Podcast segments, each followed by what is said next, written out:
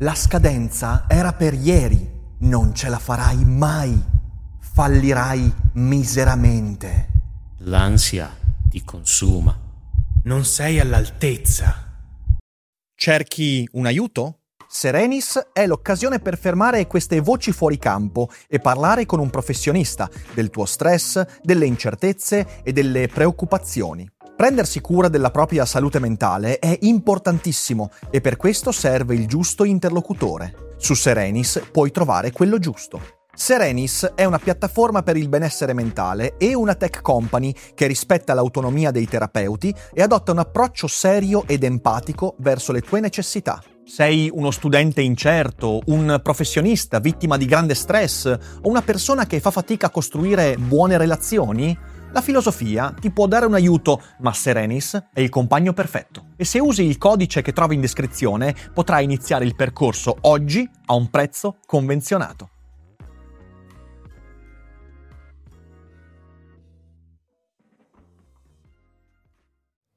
Sono anni che tutti ripetiamo le echo chamber sono il problema e ognuno di noi lo dice all'interno della propria echo chamber. Cosa potrà mai andare storto? Ecco, oggi provo a proporvi un pensiero alternativo. E se le echo chamber non fossero il problema ma parte della soluzione? Hmm, interessante, proviamo a scavare, a sviscerare, ma come sempre dopo la sigla.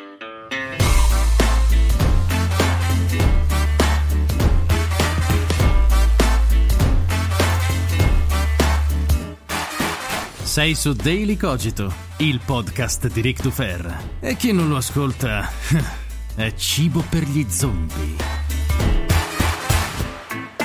Echo chamber ovunque, dappertutto, tutti ne parlano ed è un po' lo spauracchio nell'epoca di internet. È il nemico irraggiungibile, è il nemico da porre di fronte ad ogni ostacolo. Il problema, l'echo chamber, eppure non capiamo bene cosa questo implica e dietro c'è tutto un ragionamento che oggi proverò a sviscerare insieme a voi. In effetti, il problema è l'echo chamber, è una comoda risposta a chi si chiede il perché del dibattito dibattito pubblico così rovinato, disastrato. E anche io su Daily Cogito spesso le ho stigmatizzate usando quella formula, secondo me, limitante, sbagliata. Il problema sono le echo chamber. Ultimamente però ci ho riflettuto sulla base di alcune cose lette, di alcune esperienze e allora ho un po' cominciato a cambiare idea e come sapete Daily Cogito esiste perché ogni tanto comincio a cambiare idea e devo parlare, devo esprimere per capire dove quel cambiamento mi porterà, condividendolo con voi. Provate a vedere questa puntata anche come una autocritica, una seria autocritica e capirete anche il perché. Prima di lanciarci in questa disquisizione però vorrei ricordarvi che ci sono tante buone idee per migliorare il rapporto con internet.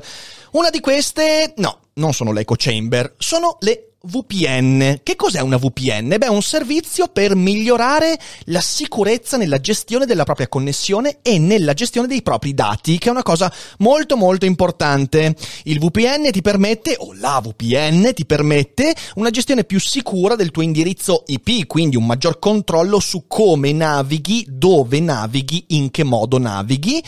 E NordVPN è partner di Daily Cogito e siamo ben felici di essere sponsorizzati da NordVPN perché è un servizio che io utilizzo da anni con grande soddisfazione e se utilizzerete il link che trovate in chat durante la live oppure in descrizione se state ascoltando il podcast o vedendo il video su YouTube, avrete uno sconto del 70% sui primi due anni di NordVPN con due mesi gratuiti, soddisfatti o rimborsati. Non avete scuse, dovete provarlo perché se lo proverete poi non tornerete più indietro con grande soddisfazione. Quindi grazie a NordVPN e adesso torniamo alla nostra trasmissione.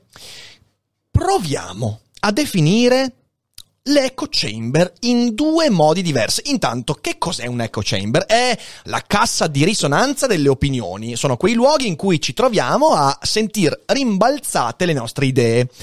Ovviamente detta così, l'immagine è deteriore. Proviamo quindi a dare due definizioni diverse di echo chamber.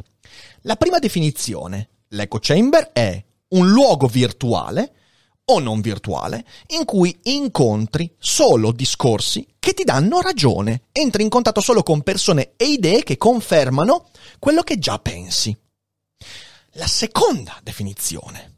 La echo chamber è una nicchia nella quale puoi confrontarti con un numero gestibile di persone. La prima definizione è negativa, è deleteria. La seconda è positiva, è promettente. Ecco, entrambe queste definizioni sono potenzialmente vere. Il problema è che dipendono da come è costruita e gestita quella echo chamber, quella nicchia, e oggi vorrei ampliare un po' il ragionamento intorno a questa idea. La mia riflessione nasce da un'osservazione, un'osservazione legata ai libri e agli autori che amo.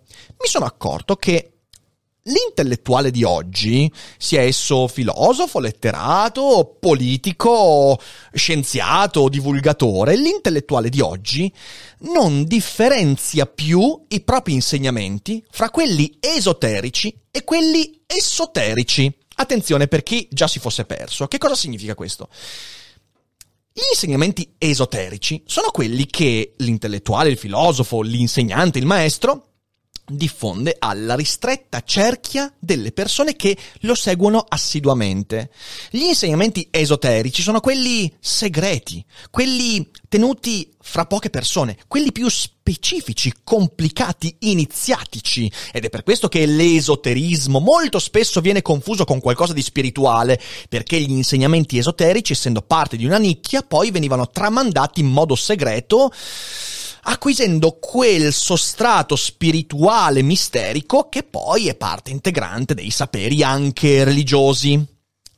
E dall'altra parte, gli insegnamenti esoterici sono quelli che l'intellettuale diffondeva al di fuori della propria cerca, della propria cerchia di adepti iniziati. E quindi esoterico è ciò che viene diffuso al di fuori. Per esempio, Platone e Aristotele, per dire due nomi poco importanti, beh, loro scrivevano testi per il pubblico e testi per i discepoli. Al punto che con Platone in realtà è anche scorretto dire che scriveva testi per i discepoli perché all'interno dei suoi insegnamenti esoterici l'unica relazione era orale e quindi lui non voleva neanche che i suoi insegnamenti più segreti, più specifici venissero diffusi attraverso testi, perché i testi come i dialoghi pervenuti a noi erano i testi esoterici, quelli dedicati al pubblico non legato a quei discepoli. Mentre Aristotele, l'esatto opposto, a noi di Aristotele sono arrivati i testi esoterici e non quelli esoterici, quelli divulgativi, ma entrambi differenziavano questo tipo di diffusione e di atteggiamento e di insegnamento. L'esoterismo è qualcosa di fondamentale per il filosofo perché le intuizioni che si hanno all'interno della propria filosofia necessitavano una piccola nicchia di persone già iniziate e dopo capiremo cosa significa questo. L'esoterismo invece era la divulgazione conseguente, non sempre presente e semplificata.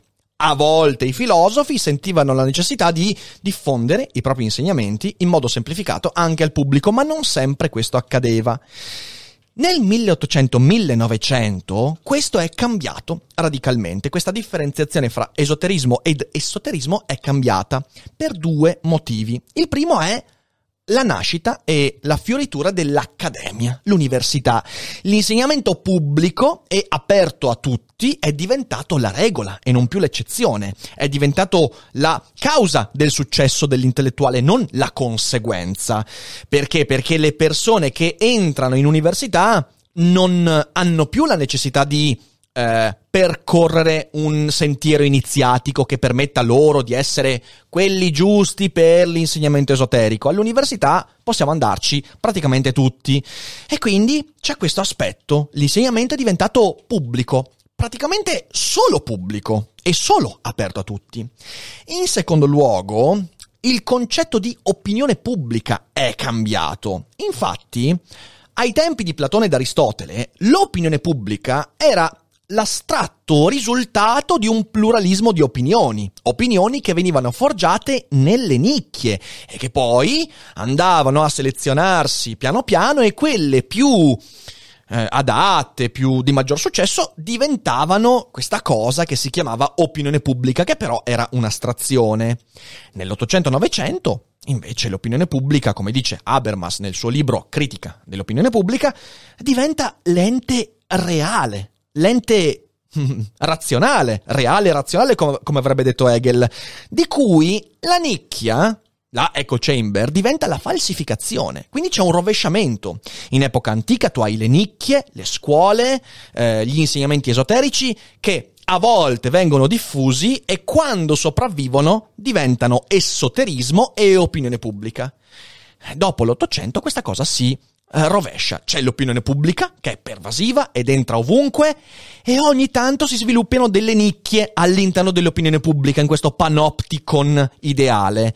E le nicchie sono la falsificazione, ciò che contraddice l'opinione pubblica. Capite che questo è un cambiamento importante. Ora, per secoli e secoli, il lavoro dei filosofi è stato quello di affinare le dottrine come? Beh, con un contatto diretto con i pochissimi prescelti, cioè i discepoli, gli adepti, e poi eventualmente, solo eventualmente, far divulgare quelle dottrine con libri, insegnamenti, eh, dottrine, mh, mm, racconto orale e via dicendo.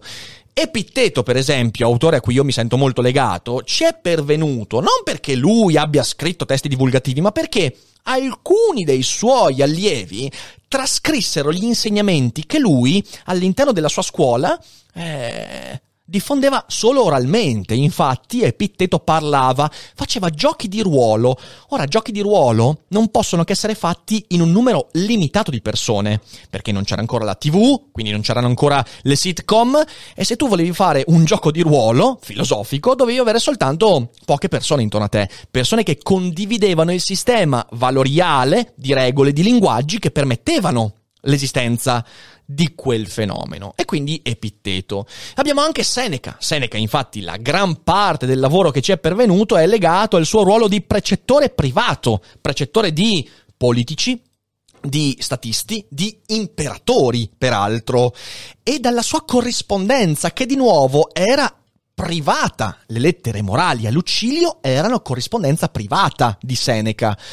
E poi certo di Seneca abbiamo anche le opere, le tragedie, le commedie, gli scritti, che però sono la parte meno importante e anche, mi viene da dire, meno interessante della sua produzione.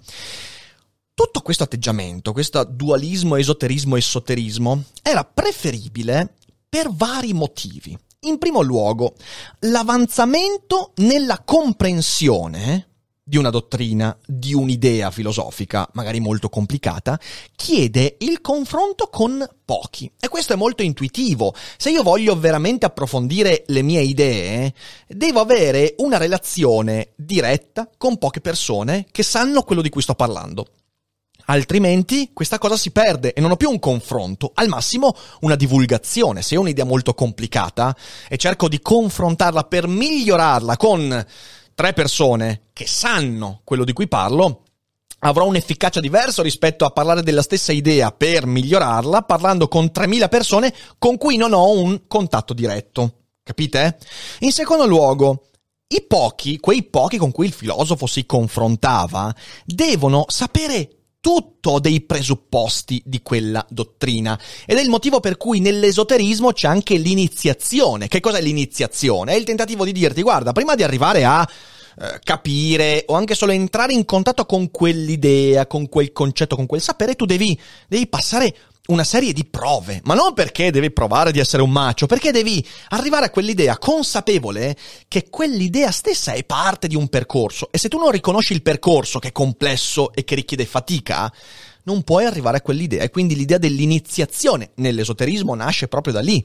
In terzo luogo, il filosofo, Seneca, Epitteto e tutti questi, non può dipendere dalla popolarità. Attenzione, può essere popolare ma il suo pensiero non può dipendere dalla popolarità, perché da, da, che mondo è mondo il filosofo deve poter dire anche cose scomode, anche cose impopolari.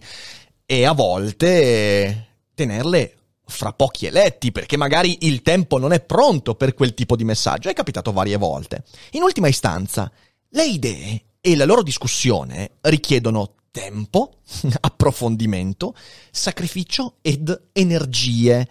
E noi viviamo in un'epoca molto veloce e l'approfondimento. Io stesso adesso a quanto saremo? Saremo a 7 minuti, 12 minuti, non lo so, di Daily Cogito. La metà del pubblico ce lo siamo già perso tranquillamente. Va così in quest'epoca, va così per i mezzi che usiamo.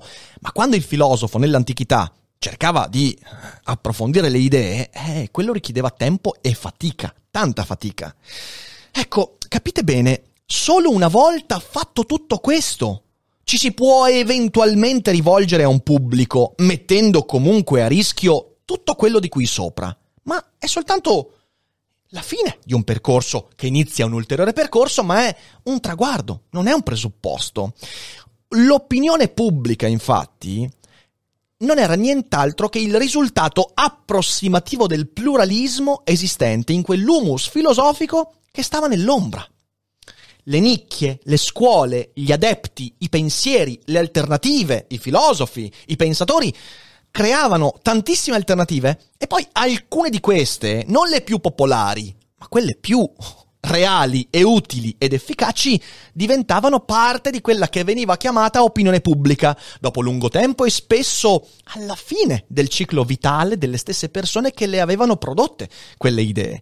Capite che è un po' complicato e la nicchia, la echo chamber, per usare questo termine moderno, la nicchia era la realtà su cui il resto si produceva come conseguenza. La divulgazione e l'opinione pubblica erano la conseguenza di quelle nicchie. In epoca moderna noi abbiamo cominciato ad abbandonare tutto questo. In primo luogo perché la scienza, il metodo scientifico, ha avuto bisogno di consenso e di finanziamento e quindi non poteva più essere un segreto esoterico. Se tu volevi vedere finanziato il tuo, il tuo progetto chimico nel 1890 o il tuo progetto medico o il tuo progetto ingegneristico, avevi bisogno di condividere i presupposti e le idee dietro a quel progetto anche con tante persone che non ci capivano una beneamata fava. E quindi la scienza ha cominciato a dipendere da un consenso, dall'opinione pubblica, che è diventata quindi primaria e non più una semplice conseguenza. Non ci si poteva più permettere che i saperi fossero segreti ed esoterici. In secondo luogo, le sfide che l'umanità ha intrapreso hanno obbligato a una cooperazione sempre più vasta. Oggigiorno temi come l'intelligenza artificiale, la bioetica, eh, ma anche il diritto internazionale, il cambiamento climatico, la genetica e possiamo enumerar- enumerarne tantissimi altri, richiedono la partecipazione di centinaia, migliaia di persone che nella loro nicchia specialistica cooperano Certamente non nel segreto e quindi in contatto con tante persone, e questo sempre di più. Infine la filosofia ha seguito questo trend, perché la stessa filosofia ha cominciato a occuparsi di quei temi, la filosofia ha cominciato a cooperare con la scienza e la filosofia è entrata in questo tipo di, di nuovo atteggiamento, un atteggiamento moderno privo della differenziazione fra esoterismo ed esoterismo. L'opinione pubblica, a quel punto, è diventata la realtà e le nicchie sono diventate indesiderabili a causa di questo rovesciamento. Attenzione, per convenienza ed è stato un grande bene perché aver prodotto un sapere pubblico ha permesso l'avanzamento che noi abbiamo vissuto in questa nostra epoca. L'intellettuale, di conseguenza, in ogni senso, dallo scienziato al filosofo al giornalista, è diventato una figura pubblica, non più Epitteto che nel buio dell'antro della sua caverna parla con 10-12 persone facendo il gioco di ruolo e sciorinando i suoi insegnamenti, mettendosi egli stesso in discussione. No, Epitteto diventa una superstar, quasi in realtà, però diventa una figura pubblica, con pubblica responsabilità e con un diretto e intimo contatto con l'opinione pubblica. E questo fa tutta la differenza del mondo e poi vedremo le implicazioni. E quindi non c'è più nessuna differenza fra esoterico ed esoterico, è tutto pubblico, non è neanche più esoterico, perché esoterico esiste in differenziazione ad esoterico, no, è tutto pubblico. E il pensiero alternativo, in qualunque modo vogliate intendere questa parola alternativo, è diventato inaccettabile. E anche questo è un cambiamento non da poco. Ora, detto tutto questo, dobbiamo accorgerci di un fatto. Per quanto noi diamo per scontato perché è la realtà che viviamo da ormai 250-300 anni, beh, l'intellettuale di oggi ha caratteristiche molto molto peculiari. In primo luogo, la sua riflessione è già divulgazione. Sto prendendo me in questo caso, io sto riflettendo, divulgando, cioè sto riflettendo Certo, c'è stato un momento di riflessione in autonomia, magari discutendone con poche persone, ma io sto già riflettendo, divulgando. Quindi usando linguaggio, mettendo in discussione la forma con cui divulgo, oltre che il contenuto, e facendo di fatto del marketing. Per il semplice fatto di scegliere un luogo, un mezzo, una strumentazione tecnologica e tutto quello che ne concorre, il linguaggio e il marketing diventano parte integrante della riflessione che è già divulgazione. Questa cosa è un primo passo da comprendere. In secondo luogo, per l'intellettuale di oggi, a differenza rispetto a quello di ieri, la sua credibilità è anche reputazione. Cioè l'intellettuale ha bisogno di fare pubbliche relazioni, ma in un modo con cui per Seneca era impensabile, se non nell'ambito della politica. Per Epiteto era imp- per Epicuro, ma chi se ne fotte della reputazione, avrebbe detto Epicuro. E qualche filosofo ancora oggi lo dice, mi viene in mente Cioran, vabbè, oggi insomma, 60 anni fa, eh, chi se ne frega della reputazione. Però è un dato di fatto, oggi la credibilità delle idee e del filosofo sono anche legate alla sua reputazione.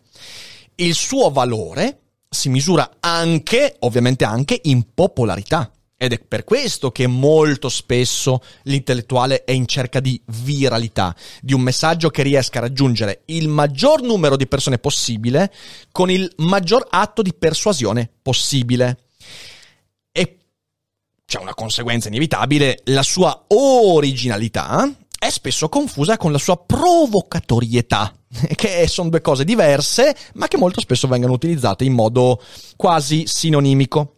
Dal momento che l'intellettuale, quindi, ha una relazione diretta, intima con l'opinione pubblica, dobbiamo renderci conto che le sue riflessioni avranno sempre e comunque, oggigiorno, un calcolo sulla limitazione dei danni, il damage control. Cosa che per Epicuro, per Epitteto era fuori dal mondo, neanche ci pensavano.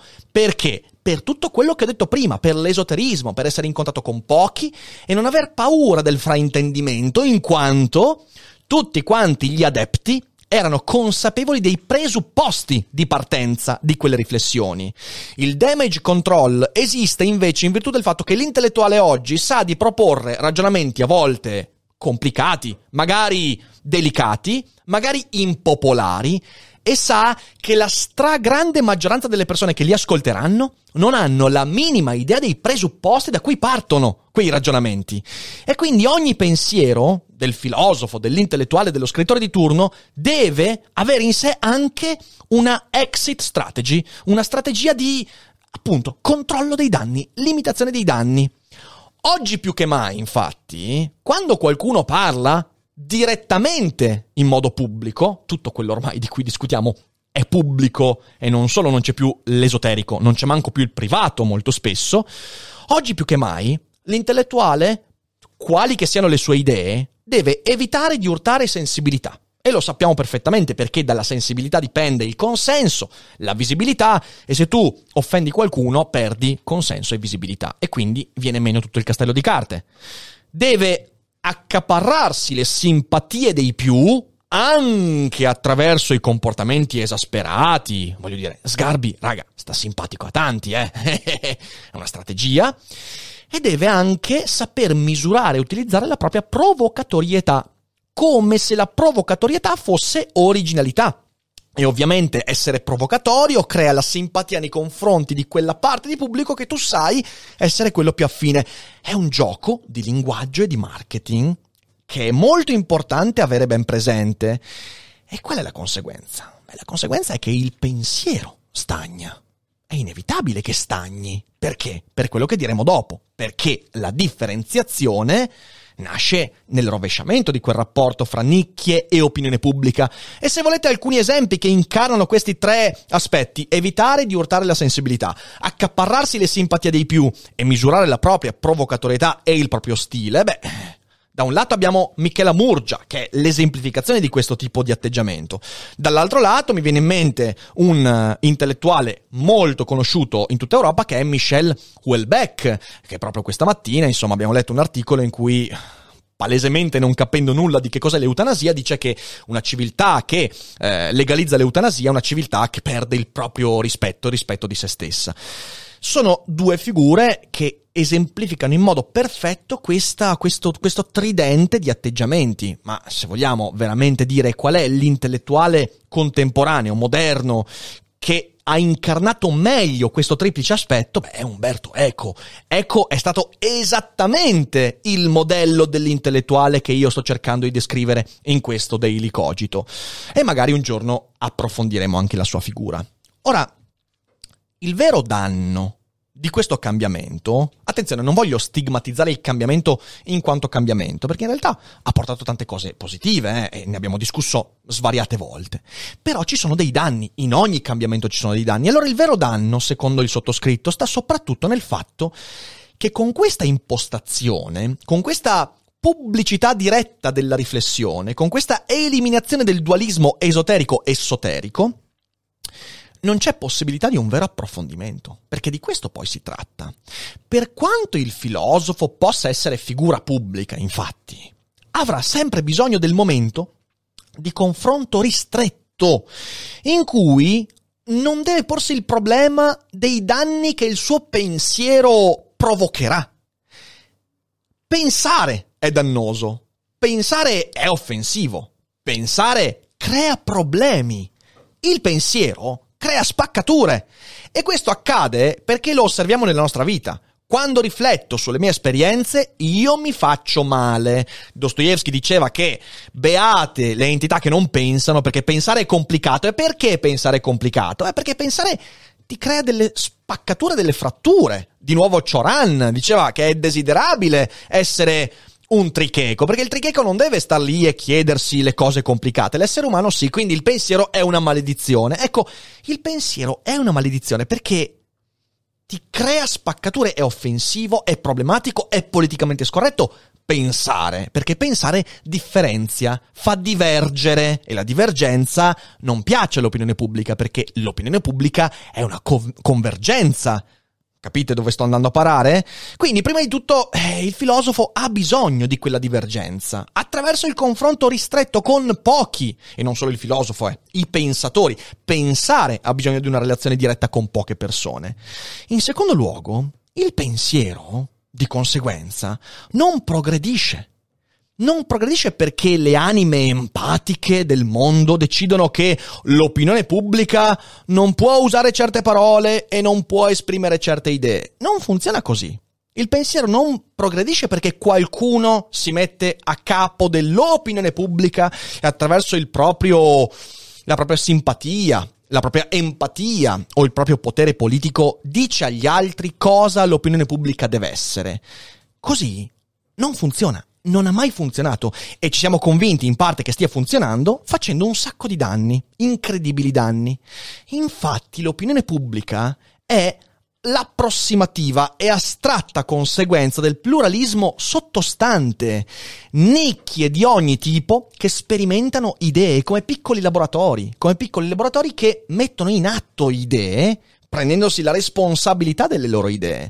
Ma avendo noi rovesciato questo rapporto, ci siamo convinti che se tu controlli l'opinione pubblica, allora le nicchie scompaiono. E allora ecco perché nascono le echo chamber intese in senso deteriore. Perché nascono in reazione a questa immagine totalmente folle dell'opinione pubblica, come se l'opinione pubblica fosse reale e tutti noi fossimo adatti a controllare l'opinione pubblica usando il linguaggio adatto, togliendo di mezzo le idee che non piacciono e tutte queste cose che piacciono alle anime belle, creando problemi non indifferenti. E se tu ti convinci di questo, alla fine le nicchie non è che le elimini, esistono, ma si chiudono rispetto a tutte le altre.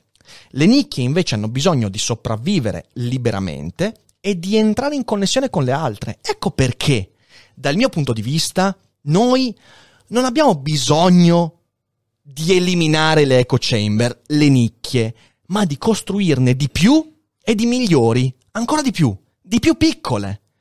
Più piccole che ci permettano di approfondire idee in modo proficuo. Ovviamente non con l'obiettivo di confortarci, ma con l'obiettivo di confrontarci. Se c'è una cosa che ha guidato fin dall'inizio il mio progetto è l'idea di avere persone dentro questa nicchia che è la mia community molto spesso in disaccordo con me, ma non solo, persone che riescano a migliorare il modo con cui discutono e confrontano le proprie idee con quelle degli altri. E devo dire che il risultato è anche pregevole per ora e speriamo di continuare così. Quindi non è l'echo chamber che tu in cui tu entri per trovare soltanto conferma della tua idea. No, quello sarebbe stupido è la conseguenza deteriore di, questa, di questo rovesciamento idealista dell'opinione pubblica come entità reale. No, si tratta invece di echo chamber, di nicchie che ci permettano di prenderci il momento di confronto reale, di confronto con le persone. Questo è quello che sta mancando, questo è quello che i filosofi di oggi hanno completamente perso e questo è quello che dobbiamo ritrovare. Smettere quindi di cercare solo visibilità, solo viralità, solo consenso. Perché se da un lato aver reso pubblico il pensiero ci ha portato alla condivisione, alla cooperazione e quindi anche al progresso, dall'altro è giunto il momento di tornare un po' indietro e mantenendo i benefici di questo cambiamento in epoca moderna, cercare di ritrovare nei nostri ambiti i momenti e le occasioni di confronto, con le persone, con poche persone, confronto che porti via tempo, energie e fatica. Senza quello il pensiero non si differenzia, le persone non progrediscono e quindi tutto quanto stagna inevitabilmente. Ora, servono quindi nicchie che siano luoghi esoterici, letteralmente esoterici, in cui nutrire pluralità attraverso approfondimento. Ed è questo quello che siamo chiamati a fare in questo periodo storico, con l'obiettivo non di normalizzare le nicchie ripulendo l'opinione pubblica, come troppo spesso vediamo fare, ma arricchendo l'opinione pubblica coltivando migliori nicchie. L'obiettivo di chi oggi ha una responsabilità intellettuale è quello di tornare a coltivare piccoli gruppi di persone che conoscendo i presupposti delle idee espresse riescono a confrontarle e farle progredire. Questo è, in fin dei conti, la filosofia e lo è sempre stato. E noi stiamo perdendo questo elemento e ci stiamo cospargendo di intellettuali che invece non sono minimamente interessati a questo. Ora, la grande sfida di oggi è proprio quella che vi ho appena espresso. È possibile la differenziazione fra esoterismo ed esoterismo ai tempi del web? Secondo me sì. Oggi abbiamo dei mezzi straordinari per fare questo, mezzi che Epitteto e Epicuro non avrebbero mai neanche immaginato e che chissà magari avrebbero anche utilizzato. Avere ancora l'efficacia dell'approfondimento reale con poche persone, pur potendo poi divulgare in un modo molto più efficace, quindi costruendo un'opinione pubblica più consapevole le echo chamber potrebbero non essere il problema ma la soluzione, ma solo se le costruiremo in modo più consapevole. Possiamo quindi ritrovare qualcosa di antico per migliorare ciò che è contemporaneo? Il dibattito contemporaneo? Questa è una domanda che lascio a voi e che sicuramente ritroveremo in futuro perché è un argomento che mi sembra centrale e che ha ancora molto spazio per essere approfondito. E, e quindi io volevo lasciarvi questa riflessione perché mi è sembrata importante in questi giorni e ci sto riflettendo e ci sto anche scrivendo eh, perché credo di, di, di, doverci riflettere ancora. E la lascio a voi perché, come sapete, questa community per me in realtà è una sorta di diario personale che utilizzo proprio per confrontare alcune idee con voi lì fuori. Forse siete un po' troppi per essere considerati una scuola esoterica, decisamente. Però, alla fine di questa puntata, se siete in live, apriamo la chat vocale. Ecco, la chat vocale potrebbe essere una sorta di piccola scuola esoterica, non lo so. Il problema è che comunichiamo al pubblico, quindi dobbiamo fare comunque attenzione e limitare i danni. Quindi anche qui non lo so, devo pensarci. Ma insomma, se la puntata vi è piaciuta, diffondetela fate conoscere Daily Cogito a quanta più gente possibile e riflettiamoci, commentiamo e cerchiamo di confrontarci in queste idee sperando che ci portino a qualcosa di utile. Poi magari ci siamo sbagliati completamente e cambieremo idea, ma a me sembra che la demonizzazione delle nicchie e delle echo chamber ci porti più danni che opportunità. E adesso quindi io vi lascio, vi abbraccio, grazie per l'ascolto, in live non andatevene adesso chiacchieriamo e a tutti gli altri non dimenticate che non è tutto noia ciò che pensa.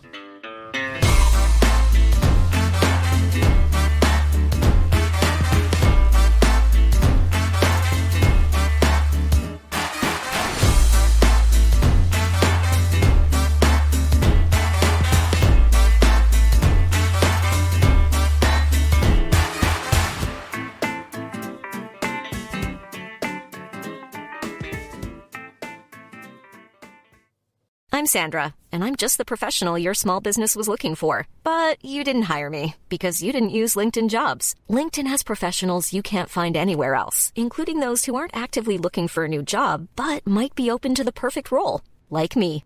In a given month, over 70% of LinkedIn users don't visit other leading job sites. So if you're not looking on LinkedIn, you'll miss out on great candidates like Sandra. Start hiring professionals like a professional. Post your free job on linkedin.com/spoken today.